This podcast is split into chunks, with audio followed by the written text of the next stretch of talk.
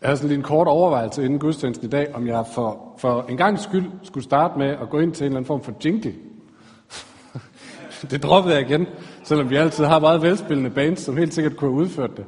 Øh, men hvis det skulle være, så skulle det være den der It's beginning to look a lot like Christmas. Fordi det er bare så meget jul nu, selvom der er så mange dage til jul. De har et stort, flot juletræ øh, stående. Vi har lige tændt det fjerde lys på adventskransen. Da jeg hentede øh, børn i børnehaven i fredags, så var der nogen, som begyndte at sige, god juleferie og glædelig jul, fordi de lige havde benyttet anledningen til at trække et par feriedage her mandag og tirsdag, og så få en rigtig lang juleferie ud af det. Så for mange af os, tror jeg, så er det bare, nu er det, nu er det nærmest jul. Vi kan næsten ikke overskue, at der faktisk lige er et par arbejdsdage tilbage. Fordi det er sådan næsten jul. Men når vi så læser den tekst, vi skal læse om lidt, som er teksten i de gamle kirketekster fra gamle dage til 4. søndag i advent, så lugter den ikke så meget af jul. Det er ikke sådan en tekst, som leder os ind i den hyggelige, lune, mørke hytte, eller stald med de røde tæpper og den dejlige stråleglans. Det skal vi, det, der kommer vi om nogle dage, men det er ikke der, teksten leder os hen i dag. Næsten tværtimod, kunne man sige. Den tekst, vi læser i dag, 4. søndag i advent, leder os ud i ørkenen. Ud der, hvor der ikke er noget. Ud i det øde. I skriften, i Bibelen, der er ørkenen altid selvrensagelsens sted. Det er der, hvor man lige stopper op, bliver nøgen, så at sige, kigger ind. Og det er der, teksten vil have os hen i dag. Fra gammel tid, der har adventstiden tiden indtil jul været sådan en forberedelsestid. Der var ikke en masse pynt. Der var ikke en masse fin mad. Der var traditionen, at man fastede før festen. For ligesom at være klar, nu gør vi det modsat. Nu faster vi efter festen, for ligesom at komme ned igen. Øh, men her var det omvendt. Adventstiden var en forberedelsestid til julen. Og det er som om det teksten, vi læser om nu her, det er det, den vil minde os om. Sådan lige inden vi rigtig overgiver os til julen så tager den os sådan lige til side og siger, hey, er du klar? Ved du, hvad det handler om? Hvor er du lige i dit liv? Er du parat til at tage imod det, som vi skal fejre nu? Så øh, det er ikke, fordi jeg vil have sådan ud af julestemningen og have til at glemme alt det hyggelige. Men hvis vi sådan mentalt kan lave sådan en, sådan en vi træder lige ud, derud hvor der bliver stille, derud hvor vi bliver nøgne, han har sagt, øhm, og kigger ind, så er det lidt det, vi skal prøve at gøre i dag. Jeg havde faktisk selv sådan, da jeg skulle forberede mig i den her uge, øh, og, og skulle prøve at finde, finde ro. Det var, det var faktisk svært. Jeg måtte øh, fare i skjul op på loftet nede på vores kontor på Overgade, fordi der var simpelthen bare så meget knald på omkring mig og i mit hoved og alle steder med jul og ting, der skal nås at gøres færdigt inden ferien osv., osv. inden vi ligesom kan crash-lande ind over juleferien. Så, så bare det der med at få roen til at sige, hey, hvad er det teksten vil sige? Så jeg kravlede op på loftet og sagde, Gud, tag mig med ud i din ørken. Tal til mit hjerte. Jeg har sådan brug for det. Så det er det, jeg håber, at vi får med fra teksten i dag. Lad os lige bede om det, inden vi går videre. Gud, du inviterer os ind i selvrensagelsen. Ind i mødet med det, som er inde i os selv. Og få lov at møde dig der. Og Gud, det beder jeg dig om, at du vil gøre med os i dag. Giv os den fred, giv os den ro, og giv os at møde os der. Amen. Det ord, den udtalelse, som vi skal reflektere over i dag, det er den som vi skal læse lige om lidt, som er sådan her. Han skal blive større, jeg skal blive mindre. Altså, han skal blive større, jeg skal blive mindre. Man kan også formulere det som et spørgsmål og sige, er du klar til at lade Guds plan være vigtigere end din plan? Det er den refleksion, vi skal ind i, før, før julen kommer. Er du klar til at lade Guds plan være vigtigere end din plan? Lad os læse den her tekst, som er fra Johannes evangeliet, kapitel 3, vers 22-36. Kom op her også. Måske. Altså læser. Derefter kom Jesus og hans disciple til Judæas land. Der var han en tid sammen med dem og døbte. Også Johannes døbte i Æneren ved Salem, for der var meget vand, og folk kom og blev døbt, for Johannes var endnu ikke sat i fængsel. Nu kom Johannes disciple i diskussion med en jøde om renselse, og de gik hen til Johannes og sagde, Rabbi, han som var hos dig på den anden side af Jordan, han som du, vidne, du har vidnet om, han døber nu selv, og alle kommer til ham. Johannes svarede, et menneske kan ikke tage noget som helst, uden at have fået det givet fra himlen. I kan selv bevidne, at jeg sagde, jeg er ikke Kristus, men jeg er udsendt forud for ham.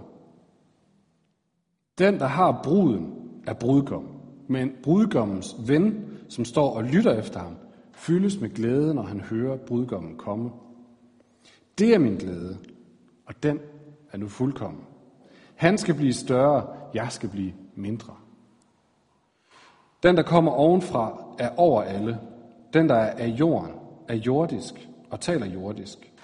Den, der kommer fra himlen, er over alle. Hvad han har sagt og se, hvad han har set og hørt, det vidner han om, og ingen tager imod hans vidnesbyrd. Den, der har taget imod hans vidnesbyrd, har dermed bekræftet, at Gud er sandro. For han, som Gud har udsendt, taler Guds ord. Gud giver jo ikke ånden efter mål. Faderen elsker sønnen, og alt har han lagt i hans hånd. Den, der tror på sønnen, har evigt liv. Den, der er ulydig mod sønnen, skal ikke se livet, men Guds vrede bliver over ham.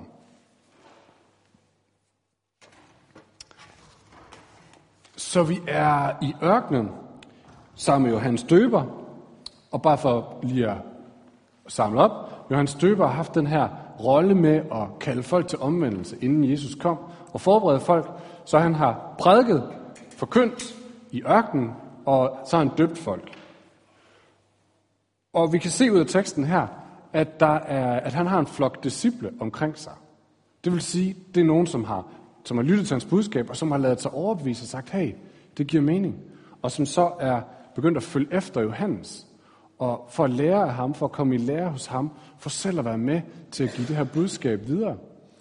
Vi kan se et andet sted, at der står, at hele Jerusalem og alle Judæa kom ud til Johannes for at lade sig døbe. Så der har været ret meget succes faktisk omkring Johannes Døber. Øh, det han har sat i gang, det budskab han har prædiket, det har folk hørt og sagt, hey, det giver mening. Vi vil gerne følge efter dig og høre mere og lære mere. Nogle af os kan måske tænke, har set sådan nogle børnebilleder af Hans Døber som sådan en vild mand med dreadlocks og øh, kameltøj. Det har han måske også været. Men for rigtig mange, der var han en leder. En man lyttede til. En som havde startet en god, en spændende bevægelse, som man fulgte efter. Og det har kørt nogle år, og pludselig så opdager Johannes' disciple, som vi læser her, at ham, den nye øh, Jesus-fyr, han også er begyndt at døbe lidt længere ned ad floden. Øh, og ikke nok med det, så er det mega populært, og alle begynder at gå ned til ham i stedet for. Så den her bevægelse, Johannes har sat, sat i gang med, med at prædike og døbe, og folk kommer til ham, det er som om, nu skifter det. Nu går de over til Jesus i stedet for.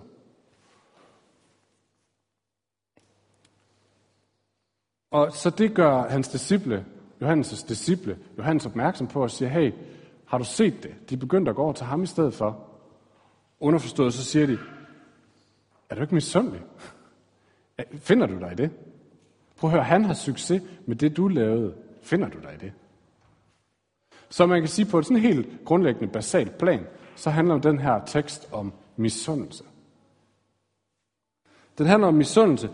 Hvad er misundelse? Det er, du har noget, som jeg gerne vil have. Og jeg kan simpelthen ikke få fred i sjælen, før jeg har det.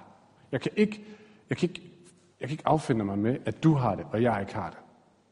Den her tekst handler om misundelse. Hvad, hvad fylder det? Hvad gør vi ved det? Hvordan slipper vi for det? Så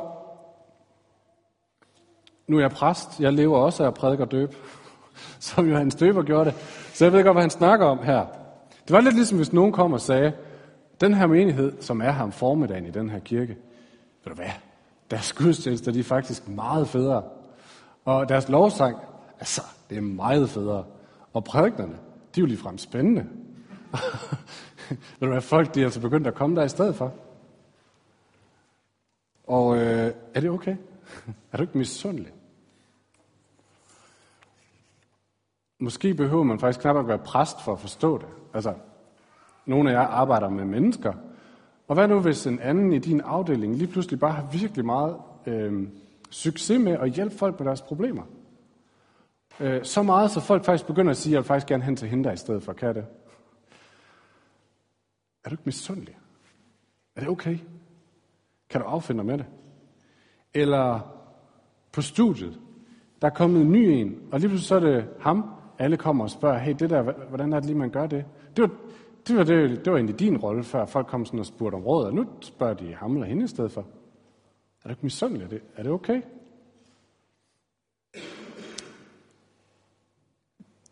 Det kan godt være, at de ting, de gør, det er okay.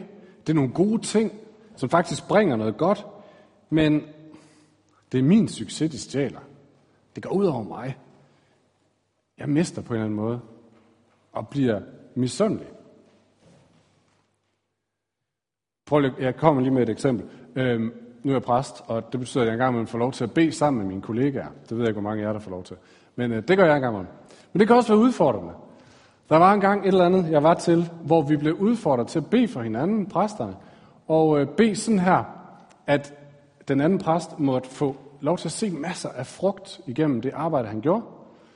Og så lige ekstra, faktisk få lov til at se mere frugt end en selv. Det var udfordringen. Så prøv, prøv at bede det for den anden. det var svært. Det var en hård bøn at bede. Fordi det er okay at bede. Jeg, jeg håber, han får masser af frugt. Jeg håber, det bliver rigtig... Masser af mennesker kommer til tro. Ah, men lige frem at sige mere, end hvad jeg får lov til at opleve. Det var svært. Fordi kan jeg affinde mig med, at den og den får mere succes end mig? Man kan sige, at bund og grund er det lederskab. Lederskab, det er at hjælpe nogle andre til at få mere succes, til at lykkes mere med det, de laver. Det er godt lederskab.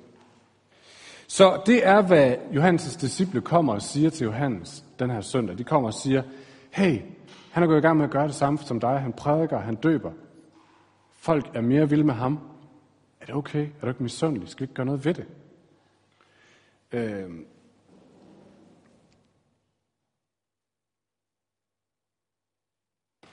Jeg tror, når man stiller det spørgsmål, så afslører det også, hvad er det egentlig, der er vigtigst for dig? Er det sagen, eller er det det, du får ud af det? Og det er på, det, på en eller anden måde det spørgsmål, som det er vigtigt for Johannes. Og jeg ved ikke rigtigt, hvad det er, de har forventet, at han vil svare Johannes. Måske så har de, øh, så har de tænkt, ja, ved du hvad, det, det er rigtigt, det er mega til nu går vi hen, så ordner det ham. Så får han lige at vide, det er ikke det, han skal lave. Eller om de har forventet, at han har sagt, ja, nu må vi lige øh, gå i tænkeboksen her, lægge en strategi, så vi får overhalet ham igen. Jeg ved ikke, hvad de har forestillet sig, han vil svare. Men det, han svarer, det er i hvert fald i den helt anden grøft, end hvad jeg tror, de har forventet. Fordi det, han siger, det er, det er fint. Det er helt okay. Det har det fint med. Jeg tror godt, jeg kunne se mig selv svare på den måde, men det vil nok lyde mere i retning af, det er okay, det er fint nok sådan fremtvunget fromt. Jo, jo, det er fint, men ikke med hjertet. Men jeg tror faktisk ikke, det er sådan, Johannes han svarer her. Jeg tror, han svarer fra hjertet. Det er okay. Det er fint. Det er godt, det der sker. At han har mere succes, end jeg har. Jeg tror faktisk, han siger det med, med glæde i stemmen. Han bruger det her billede, faktisk et fantastisk billede. Billedet af bruden og brudgommen og brudgommens ven. Og han siger, øhm, Brudgommens ven, måske kunne vi i dag på bedste amerikanske vis oversætte det med best man, mest betroede ven, står sammen med brudgommen. Han står jo ikke og venter på, at han får bruden. Det ved han godt, det er ikke meningen. Jeg er ikke hovedpersonen her. Men det, der gør mig glad, det er at se min gode ven blive gift med sin kvinde. Det er fedt. Og han siger, det er min rolle.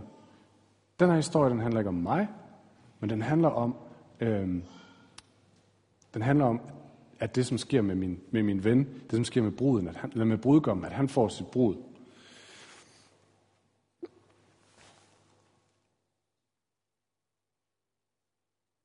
Jeg tror, vi kan...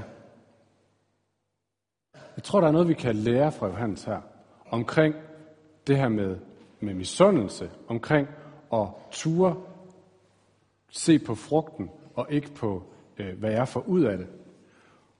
Hvordan er det, vi kan give slip på misundelsen? Hvordan er det, vi ikke bare kan tænke på, hvad får jeg ud af det? Og det kan vi lære fra Johannes. Og jeg tror, der er noget at hente i det her billede med, med bruden og brudgommen og brudgommens ven. Fordi det handler om, hvad for, en, hvad for en fortælling ser du dybest set dit eget liv som en del af. Johannes han siger, jeg er brudgommens ven. Det siger, jeg står på siden af brudgommen. Hans historie, hans fortælling er ved at ske. Brudgommen, i Bibelen er brudgommen og bruden altid et billede på Gud, der får sit menneske. Gud, Gud der får lov til at elske mennesker og sætte mennesker i frihed. Og Johansen siger, i hele den store fortælling, hvor Gud er ved at vinde mennesker tilbage, der er jeg sidemand. Jeg står her på siden og glædes over at se det ske. Så Johansen siger, jeg er en del af en meget større fortælling. I dag, der tror jeg, der er mange, der lever i en fortælling. Og jeg tror, venner, hvis vi skal være ærlige, mange er så smittet af den. En fortælling, der er sådan en her. Det er mig, der er brudgommen. Mit liv drejer sig om mig. Vi har kun det her liv, så glæde, lykke, det er noget, man skynder at skrabe til mig, for jeg har kun den her chance. Det er nu og her. Øhm, så, så det handler om, hvordan jeg kan bygge så godt et liv, som jeg kan, som jeg kan nå at få. Og øhm, nogen tager skridtet videre og siger, jamen, hvis der er noget, der står i vejen for, at mit liv bliver lykkeligt og godt, jamen, så må jeg skære det væk. Fordi mit livs lykke er det vigtigste. Så hvis det er jobbet, hvis det er børnene, hvis det er i forhold til mine forældre, jeg måske er væk for at blive lykkelig, så må jeg gøre det. Så mit liv, i mit liv, der er jeg brudgom, der handler det om, at jeg bliver lykkelig, og at jeg får det godt. Og hvad er konsekvensen? Men det er sådan en sætning som, at han skal blive større, jeg skal blive mindre. Det kan man aldrig nogensinde tage i sin mund. For det vil være selvudslettelse. Det vil være selvudslettelse at begynde at putte sig selv på en anden plads. For hvis ikke der er andre end mig, den eneste, der tænker på mig, det er mig, siger Dynamit her i en Olsenbanden film. Men det er grundlæggende det, man kan ende med at tænke i den her fortælling. Den eneste, der tænker på mig, det er mig. Så bliver jeg nødt til at sørge for at skrabe til mig. Johannes døber, Bibelen, har en helt anden fortælling. Fortællingen om at være, være best man. Fortællingen om at være brudgommens ven. Står og kigger på brylluppet. Det er fortællingen, som starter i begyndelsen af Bibelen. Om en Gud, der skaber verden. Om en Gud, som elsker mennesker. Om en Gud, som vil, at det hele skal være godt. Og da det går i stykker, og, men, og, og jorden og mennesker bliver inficeret af ondskab og sygdom og brudhed og alt det, som ødelægger livet, siger Gud, jeg vil vinde mennesker tilbage. De her mennesker. Jeg vil gøre alt, hvad jeg kan for at genoprette relationen, for at genoprette verden. Og det er det, han går i gang med. Så det er historien om en almægtig skaber, der siger til mennesker, jeg elsker jer. Du var i min hånd fra begyndelsen af. Jeg vil aldrig nogensinde slippe dig. Jeg kæmper for dig. Og uanset hvad der sker i dit liv nu og her, så vil du altid blive i den kærlighed. Og så skal du for evigt leve i hans kærlighed. Det er Bibelens store fortælling. Og Johansen siger, i den fortælling, der står jeg bare på siden og længes efter at se det ske.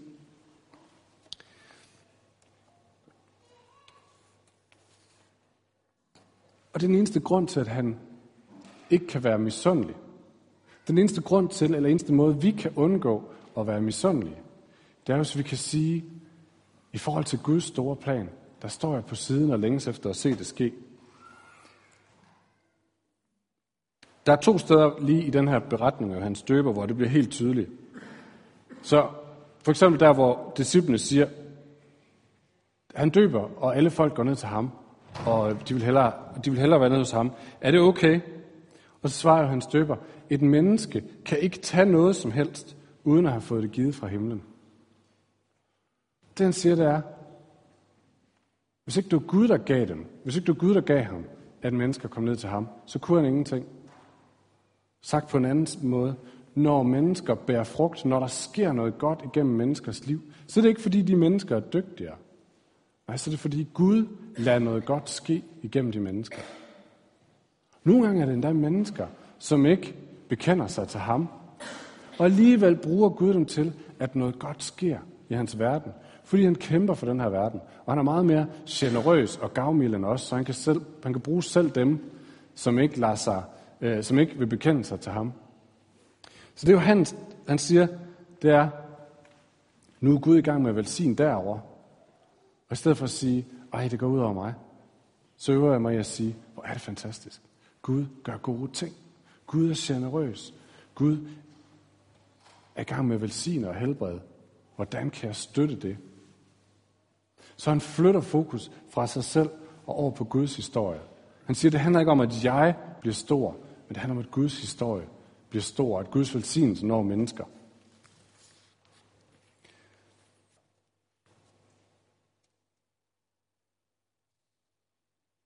Det andet sted, det er det helt igennem modkulturelle udsagn, som han kommer med, hvor han siger, han skal blive større, jeg skal blive mindre.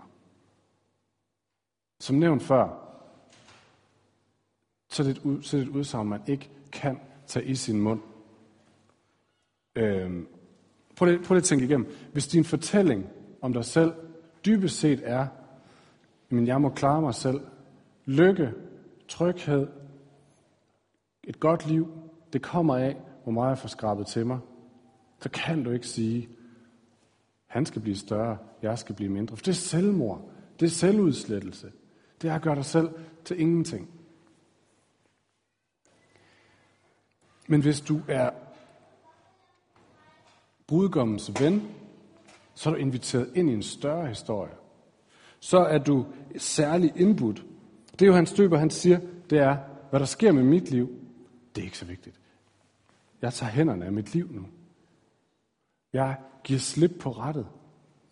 Fordi hvis hans historie sker, hvis Gud får lov at elske mennesker, velsigne mennesker, så er mit liv, så er mit liv tjent sit formål. Det er ikke vigtigt, hvad jeg kommer til at udrette.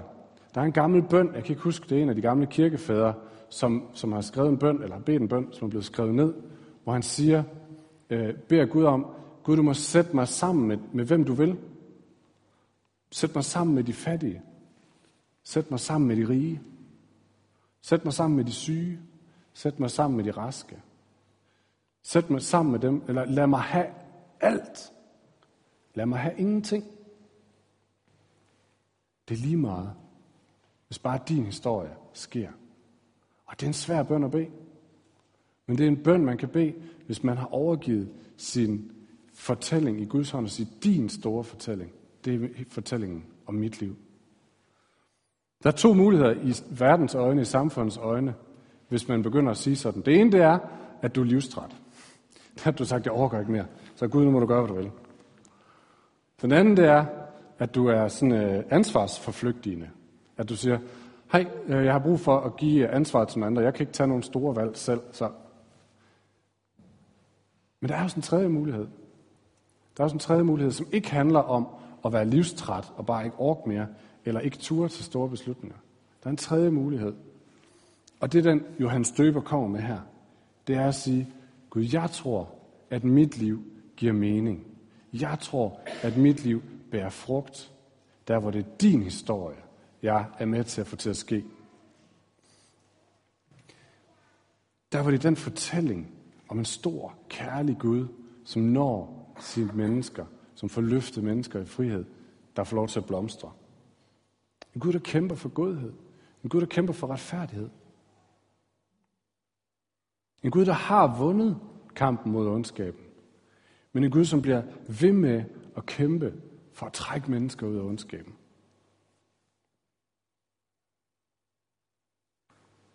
Og når det så kommer til mit liv, så er det ikke så vigtigt, hvad der sker, hvis din historie får lov til at ske. Og så kan man også sige det, fordi så ved, så er man, så er man fuldstændig tryg i, at Gud, hvis han er kærlig, hvis han er en far, ved, hvad han gør. Så kommer han til at og give mig det, jeg har brug for, og stå der, der hvor jeg har brug for ham.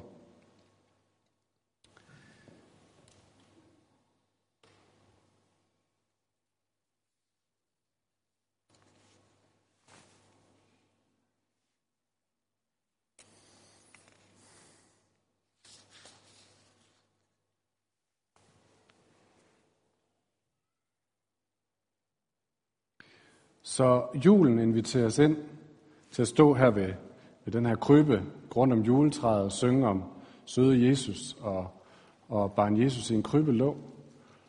Men den inviterer os ikke bare ind til at sige, nej, hvor er det et hyggeligt, øh, dejligt appendix til mit liv, en dejlig fejring, som minder mig om gode ting. Nej, den inviterer os ind til at sige, at det her fortællingen om mit liv, at der er en Gud i himlen, som har skrevet den store historie, som elsker mig så højt, at han lod sig føde som et lille barn, for at komme helt, helt, helt tæt på mig. Ind i mit mørke, ind i min glæde, ind i mine problemer, ind i mine succeser. Er det en fortælling, som jeg har lyst til at træde ind i, være en del af, og lade tegne det store billede af mig?